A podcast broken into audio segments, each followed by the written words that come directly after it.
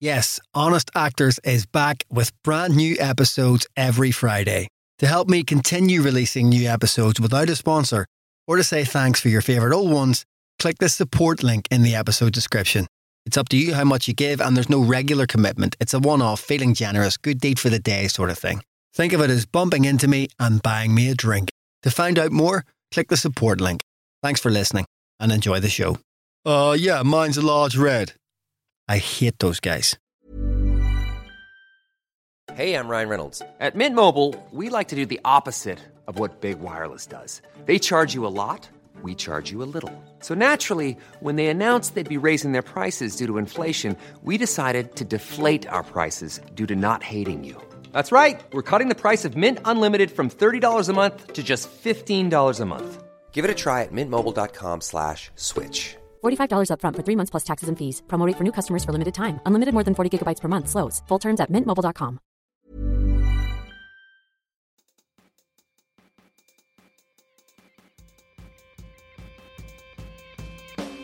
Hi, my name's Jonathan Harden.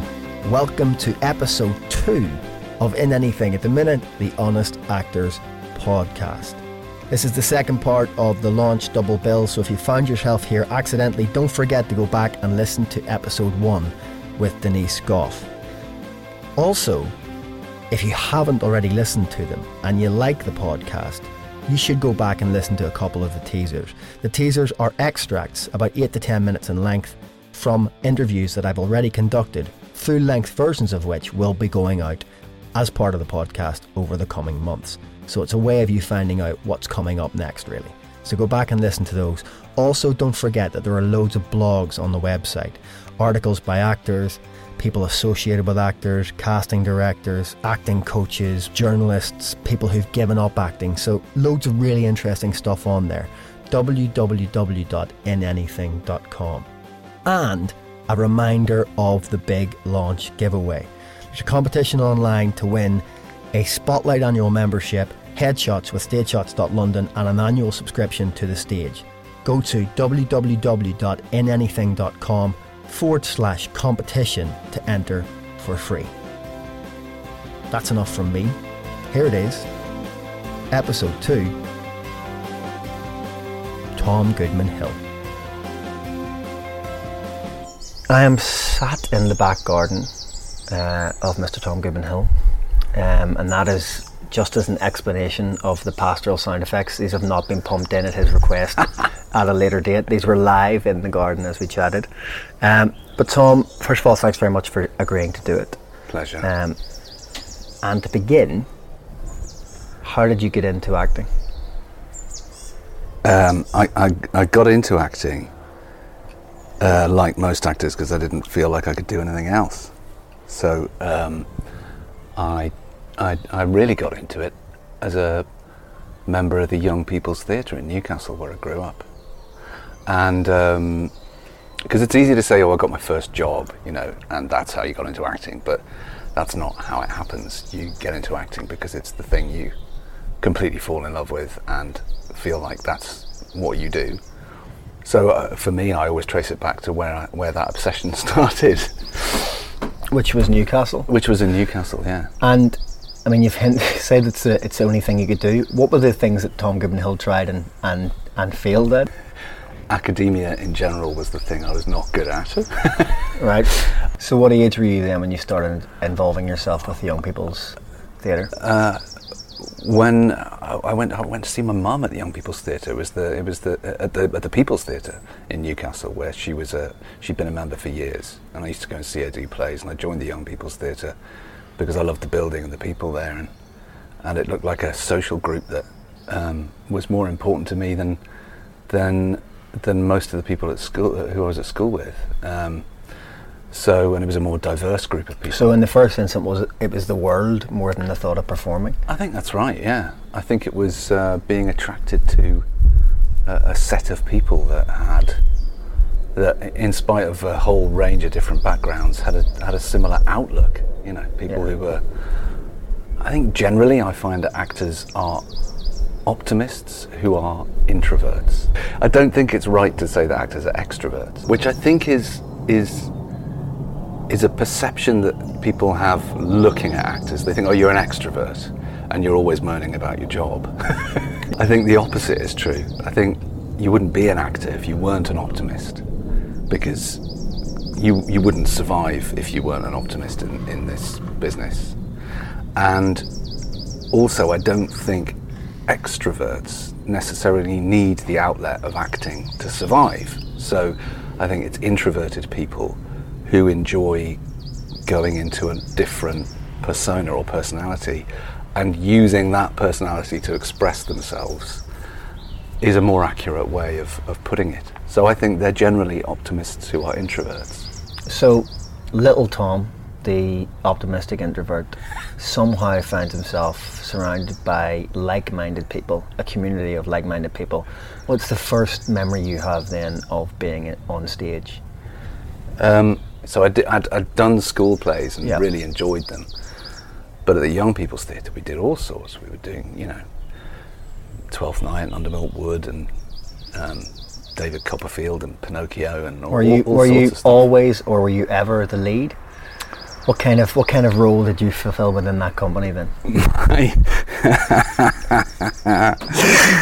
My defining role was Zany the Clown in Pinocchio, because he didn't speak throughout, but he never left the stage. It was David Wood's version, and it's important to me. I was talking to my mum about this the other day. Actually, it was important to me because it was the time I discovered that you didn't have to speak to be an actor. And it was also the time I discovered that trying to be the centre of attention on stage is the worst thing you can do. And Nick Whitfield, who was the director at Young People's Theatre, tearing me off a strip for stealing scenes when I should not be the focus of the scene. Literally destroying me afterwards and going, you ruined it. Whereas from my point of view, there was a lot of people enjoying watching me being stupid and having fun and making people laugh, but not actually helping to tell the story. It's still the best lesson I've ever learned. But that was, that's where I think the obsession really grew, was at the People's. And you've mentioned your mum a couple of times already. Obviously, you had her support as a kid. Is that something then that once you started to think this might be a serious career option, did that continue, or were there She very worries? Sensibly told me to get a proper qualification, so I qualified as a teacher, and as a primary school teacher, which I loved. I loved doing it. I was just a hopeless administrator and could never have survived as a teacher. So that was 4 years at university doing, I think I did 36 plays while I was there, which shows you where my priorities were lying. Did you then go on to drama school after that again? I did. I went to Bristol Old Vic. So I had 2 years, because I'd also done National Youth Theatre for 2 years as well before going to university. You're the most highly qualified actor in Britain. So I'd done all of that, and then 2 years putting together a fringe company, which was great, and I decided that was probably a good time after, working very hard for less than nothing on the fringe, doing profit loss, that I would try and do some training. So I went to Bristol, and I sort of didn't think about it very hard. I just auditioned, and I was really lucky. I just got into Bristol on the first try and didn't even... And were you lucky in retrospect? Is it something that you feel you benefited from as an actor? Or, like I said, is it something... A lot of people look back on their training and do so with a kind of, it was a necessary means to an end. How do you look on yours? I loved being at Bristol Old Vic Theatre School. I really enjoyed it. It's a difficult one. I don't know. Like I said earlier, I think back more to Young People's Theatre and to Nick Whitfield, who ran that, than I do to thinking about things that, for instance, Rudy Shelley said to me. I think the most valuable stuff I got from Bristol Vic was a vocal training with Francis Thomas. The voice teacher there is extraordinary, and it teaches you to take knocks, teaches you not to always succeed. That's really good, really good. So it was useful in that respect. It was useful socially. Yeah. So we could obviously go from here, and one version of this interview would go through the highlights of everything you've done since then. But one of the things that I've said to everybody I've interviewed so far that I hope will characterise these interviews is that that's almost the easy route. It's the obvious route, and it's the kind of route that probably provides least interest to the people that are listening. So if I was to condense all of that time between, you know, graduating from Bristol and now, and I was to say one thing could represent you, if you could be known for one job, what's the thing you're most proud of having achieved as an actor? You've literally silenced me with that question, because I don't know. It's a terrible question. It's not a terrible question. I find myself saying this a lot. It's a terrible question. It's not a terrible question. It's a really good question. It's just, I don't suppose I've ever asked myself it, because you sort of think that way madness lies. You think if you define yourself by one role, you'll never escape it. Oh, I feel bad. No, not at all. Because I've almost never not enjoyed a job. I suppose the one I want to be remembered for is John Lilburn in The Devil's Whore. But whether I am remotely remembered for that, I don't know, or ever will be. The one I'm most recognised for now is Mr. Grove and Mr. Selfridge, which is fine by me. I love the character, so that's great. But there are things that I've done on stage that are more important to me than anything I've done on camera. I love doing new writing, so it's new writing that matters to me more than anything. Is that because of the process in rehearsals then, obviously, more than, yeah, probably, than in performance? Creating a role for the first time, knowing you're the first person to say those words, working with a writer, because writers are they're top of the tree for me. They're more important than anyone. And so working with writers is the best work you can do. And that now, it kind of frees me up to move outside of specific jobs. And open it up to kind of general questions about, without sounding very grand about it, what it is to be an actor. So I've asked this of everyone so far, and I'm going to continue with you. An agent who shall remain nameless once told me that the only time, in his experience, actors were ever truly happy was in the 5 minutes after they got a job. And from the 6th minute onwards, they started to doubt their own ability to do that job. Do you recognise anything of yourself in that? And if you don't, what from the 6th minute is your thought process? I recognise all of that, but like I said, I'm an optimist. So I suppose I like to think that if you get the job, that means they think you can do it and you need to run with that. So I always, almost without exception, I think I've always enjoyed rehearsals. I love rehearsing, and I suppose, like all actors, you get to the point where you've had enough of rehearsal. You want to get out of the rehearsal room. You never want to see the director again, and you just want to do the play to the best of your ability, tell that story fresh every time for a new audience who's never seen it before. And I love doing that. I absolutely love doing that. So. No, I think, particularly in theatre, I'm pretty much always happy. I think it's when a run goes on longer than I feel I can cope with it, then I quickly become miserable. People who've worked with me know that I will start to hate every audience that comes in. So as an optimist then, do you go into auditions with that optimism? No one enjoys the process of auditioning. It's a deep pit in the soul going through auditions. Again, as an optimist, I always go in going, I've got as good a chance as anybody else. But more often than not, I'm usually going in the room thinking that I'm overreaching myself in at least one aspect and that I'm not going to be appropriate, you know. But still part of me goes, but I hope they at least shortlist me, even if I think I'm wildly inappropriate for the role, you know, you've still got that going on in your head. Do you still look around the room? Do you get that kind of, do you cast other people in the room sometimes when you're waiting? Definitely.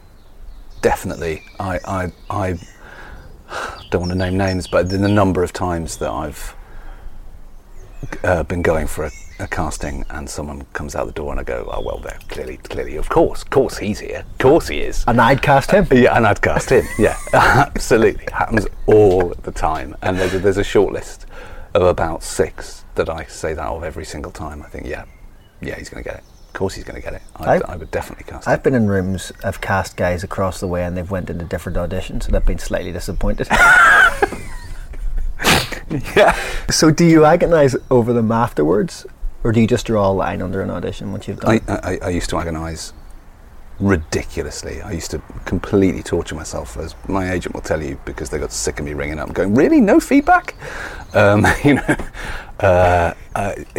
would really tie myself in knots about what the outcome might be, and I would want to know the negative feedback as well as the positive feedback, and I would almost insist on it. About 5 years down the line, I stopped doing that to myself. And every now and then, there'll be a particular job where I go, really? They didn't even think twice about me? Not even a recall? Really? And I'll want to know. But generally, that's a really, really, really bad thing to do, because you go mad. So on the flip side, do you allow yourself to engage in any kind of fantasy when you think it goes well? Yeah, and I've done that to myself too often, where I've come out and I've gone, well, that couldn't have gone any better. That's in the bag. And then, of course, you don't get it. So, so I try not to do that either. So I suppose what I'm saying is I've got to the point now where I prepare as thoroughly as I possibly can, and then the moment I leave the room, I don't think about how it went. I banish it from my mind, yeah. Do you think there's a place for luck, or how much do you believe in the role of luck? Luck is massive. It rules the industry. I'm absolutely sure of that. And I'm sure I'm a benefactor, you know. Well, my next question was, have you been lucky? Yeah, I've been enormously lucky. I wasn't first choice for it. I don't think it's any secret. I wasn't first choice for Mr. Selfridge. I know that it had been offered to another actor. Nobody's ever first choice for anything. No, exactly. So it's like, of course it's luck, you know. Yeah.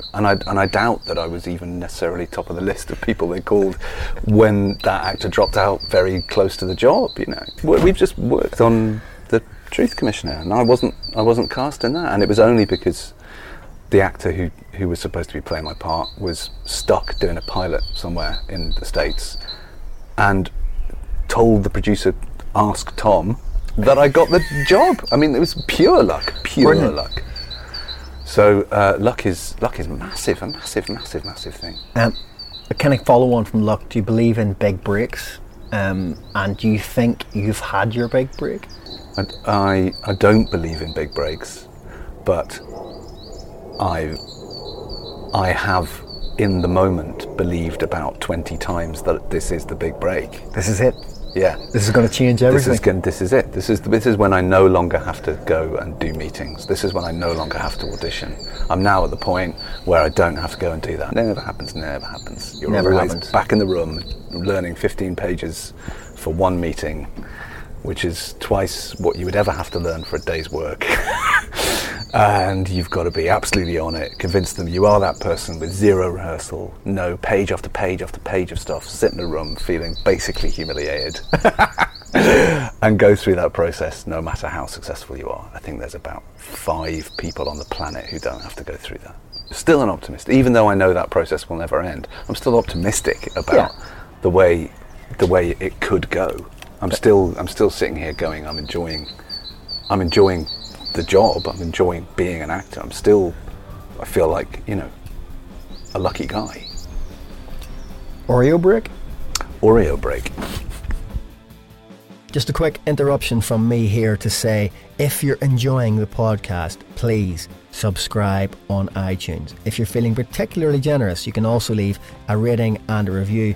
If you're struggling with that process, as I've said before, there's a quick video on the website, www.inanything.com, that should demystify that process. If you've done that already, don't forget we're on Twitter at Honest Actors and on Facebook, facebook.com/Honest Actors. And if you haven't entered, don't forget the competition. inanything.com/competition. A Spotlight annual membership, headshots with StageShots.London, and an annual subscription to The Stage. inanything.com/competition. Back to Tom. What's then the longest, this is a personal question, what's the longest you've gone without working? To your memory? The longest without an acting job was 3 months. 3 months. And was that long enough for you to feel like this was going to be a problem, this might continue? Did anything of Tom the Optimist start to kind of... You see, because there's a difference between being an optimist and being insecure. Yeah. So you can be an insecure optimist. Right. You can still think, I'm going to be okay, I'm going to be okay, and still have days where all you do is stare at the wall.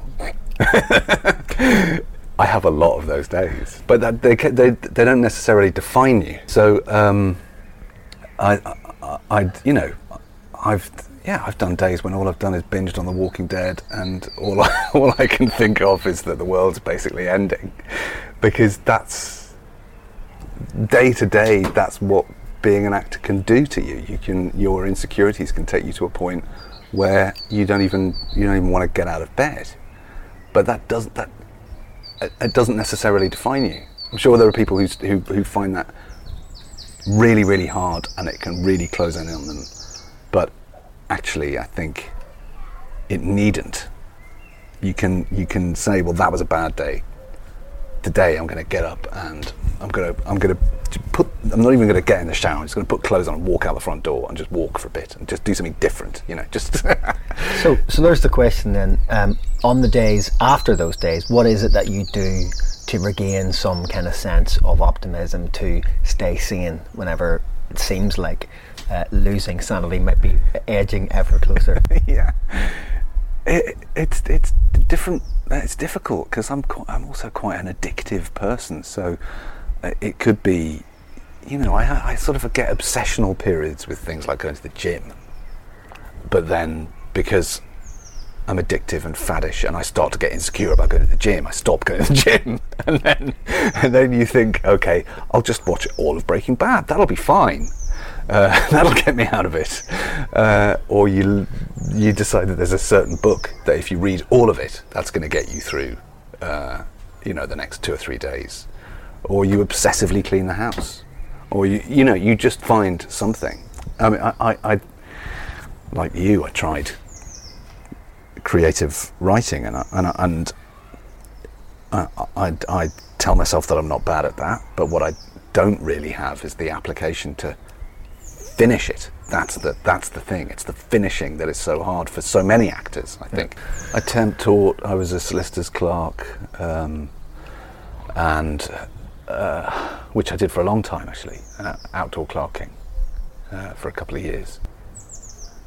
Yeah, I don't know what I would do now if I couldn't act. I wouldn't be able to go back to teaching. Have you ever considered giving up? I must have done. I must have done, but probably deep down, no. I don't think I ever did. I think that's probably why I'm still doing it now, is because in about 1993, I decided to burn all bridges, and it was acting or nothing. And I think it was probably the healthiest thing I could do as an actor, was to do that. But the industry was different then. So going into the industry in 1995, coming out of training then, the way certainly television was paid, which I got into about 4 or 5 years after coming out of drama school, it was paid better. You know, royalties were better, repeat fees were better. I feel very strongly for any actor coming out of drama school since 2002, 2003, when the old BBC contracts ended, when a lot of those kind of royalty-paying contracts just died, because now you have no option but to work constantly. And the same is true of me now. I mean, you're never at a point where you just go, oh, I can sit back and watch the royalty checks come in. You just can't. You're constantly working.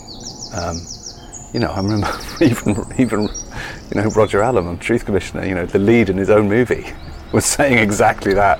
He went, I can't stop. What am I going to do? I never got a sitcom. I never did that. I never got a comedy that was just going to bring the checks in. So I'm screwed, aren't I? I've got to carry on till I die, you know. And that's very true. What's the most difficult thing about being an actor? Keeping your end up. The amount of times my mother said that to me on the phone. Yeah, keep your end up. Keep your end up. Yeah. Yeah, keeping your self-belief is always the hardest thing.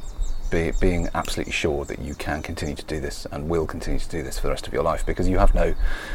It's not a career.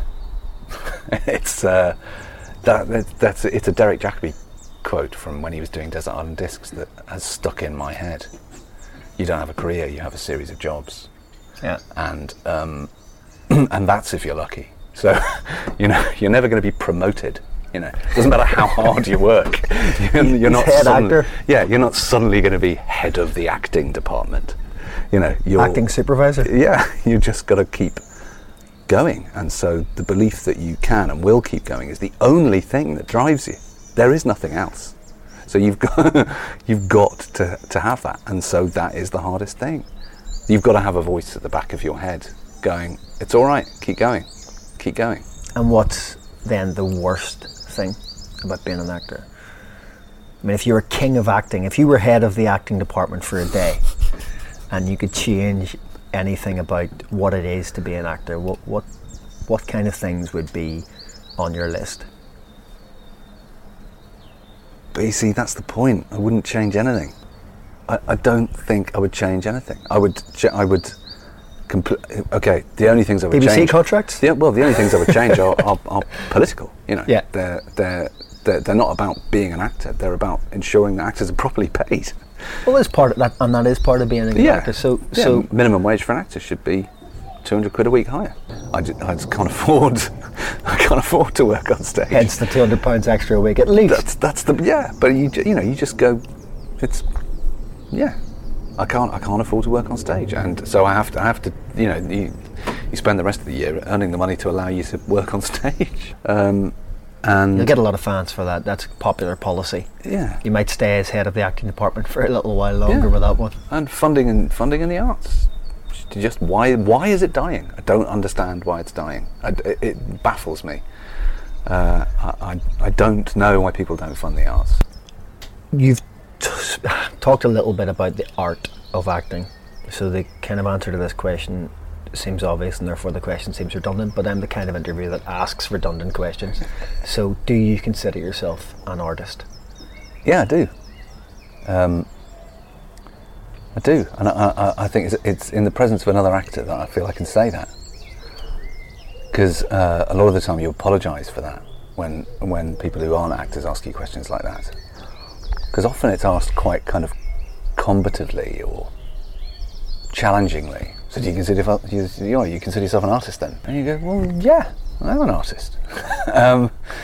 And have you always felt that, or is it something that's... I felt it because of my reactions to other actors, yeah.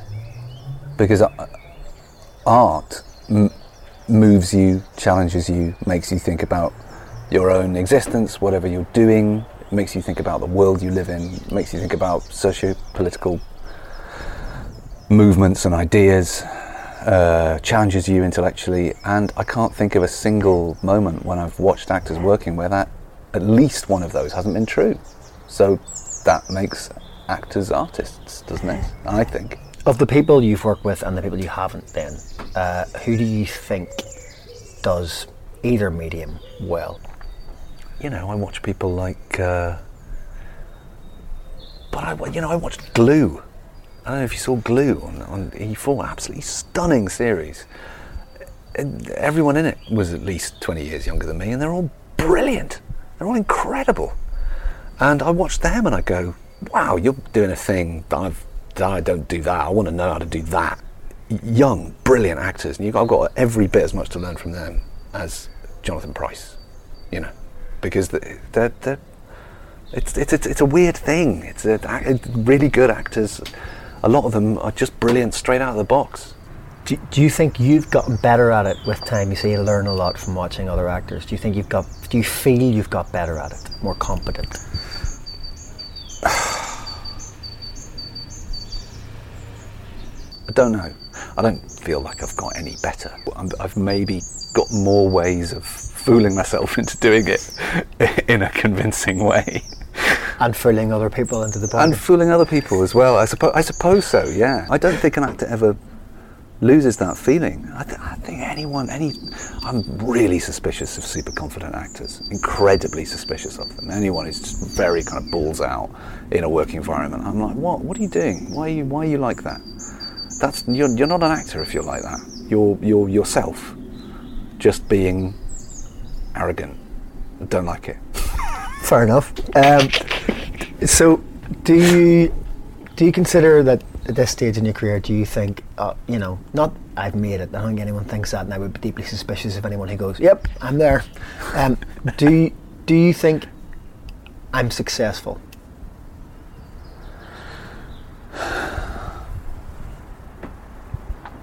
I'll put it another way. If we went back 20 years and said, Tom, 20 years, here's what you'll have, would you have taken it back then? Oh, God, yeah. Yeah, absolutely. I suppose in that sense I'm successful. So your definition of success must have changed then as your career or as your series of jobs have gotten more impressive. Yeah, but you don't ever really feel successful. It's all relative then. I think it's all relative. Revised. Yeah, you hope, because it could all end tomorrow. I'm already worrying what I'm going to do when Mr. Selfridge ends in October, because it's the last series. It's currently April, by the way, so that's... I know. 6 months away. That's 6 months away. I'm already thinking, what am I going to do from the middle of October onwards? Already. Never goes away. If you could go back then, let's go back to that guy 20 years ago coming out of Bristol. If you go back to him, the guy who would take what you have achieved in an instant, what advice would you offer him to help him shortcut some of that stuff?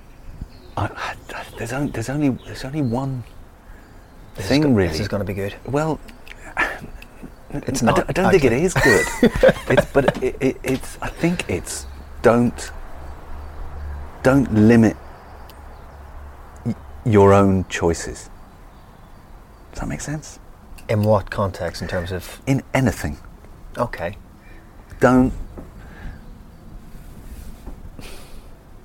Okay, well, it's twofold then. Oh. If you're going to be an actor, burn your bridges, be an actor. That's number one. That's number one. Don't. Which I suppose is another way of saying don't give up, but it's not that. It's actually committing yourself. It's also a way to limit your choices. Limit your choices. In some ways. Exactly. Part one is limit your choices. Part one is limit your choices. Part two is don't limit your choices. In what way? Because once you've committed to that idea, I'm an actor, that's it, that's what I do, then broaden what that means as widely as you possibly can. So use the bit of you that is an actor in as many ways as possible, which is also another way of saying never say no to any form of job that you feel usefully employs that part of you that is an actor. I have to ask, is that based on, did you turn something down that you regretted in any big way? I probably must have done. I'll have put it to bed though. I'll have put it behind me. Yeah. But more importantly, I've always tried to say yes to every job that comes along. I'm just not the sort of person who says no to things. Have you, or do you remember ever getting some quality advice from any other actors, older actors you've worked with? If that would be your advice to yourself, what's the good bits of advice you've received from others? I kind of remember, well, I mean, that Jacobi quote is, if I could take it personally, I would take it personally.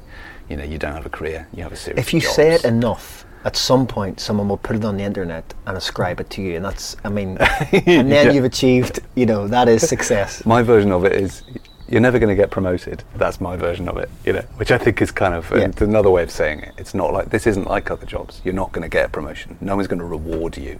You know, you're just going to hope you get another job. Because one of the other quotes that always jumps into my head is Anthony Hopkins, who was on Parkinson way back in like mid-70s, and I was a very small kid, and Parkinson sort of said, you know, how do you approach acting, you know, what makes you take a job? And he just went, I'm a prostitute. We're all prostitutes, aren't we? We're prostitutes. And it was said with such emphasis. He said it so emphatically that it really sunk in there somewhere. We kind of are. It's like the oldest profession, where we're prostitutes. One final question. Are you in anything at the minute? Oddly enough, no. I'm not. I'm not in anything at the minute. So that's it. Episode 2, done. Thanks to Tom Goodman-Hill for his time, his coffee, his Oreos, and most of all, thanks, Tom, for your unfailing support of everything relating to this podcast. It has meant a huge amount, so thank you. For everyone else, and for Tom, episode 3 is coming your way on Monday, the 12th of October, so a little under a fortnight away. Then every fortnight from that point, there will be a new full-length episode going live. So if you haven't already, now is the time to go to iTunes and click subscribe so that you don't miss out. And if you can't wait that long, don't forget there are teasers online as well. If you haven't heard them all, I strongly recommend you go back and give them a listen. It will give you a great sense of who and what is coming up. Don't forget as well, there are lots of interviews that don't feature as teasers. So lots of surprises for you around the corner over the coming months. And hopefully, maybe, who knows, years. Anyway, in the meantime, don't forget to subscribe on iTunes. Don't forget to enter the competition at inanything.com/competition. Thanks for listening. Speak to you soon.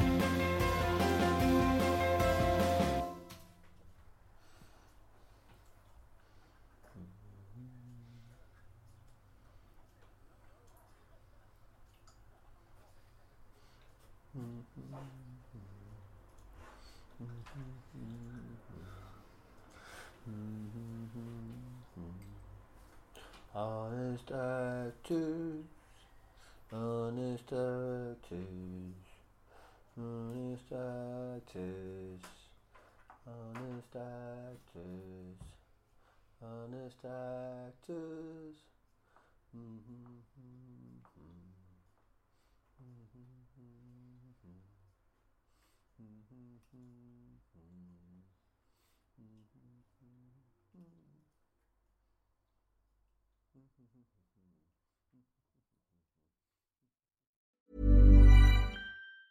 Ever catch yourself eating the same flavorless dinner 3 days in a row?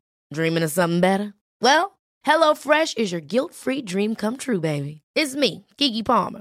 Let's wake up those taste buds with hot, juicy pecan-crusted chicken or garlic butter shrimp scampi. HelloFresh. Stop dreaming of all the delicious possibilities and dig in at HelloFresh.com. Let's get this dinner party started.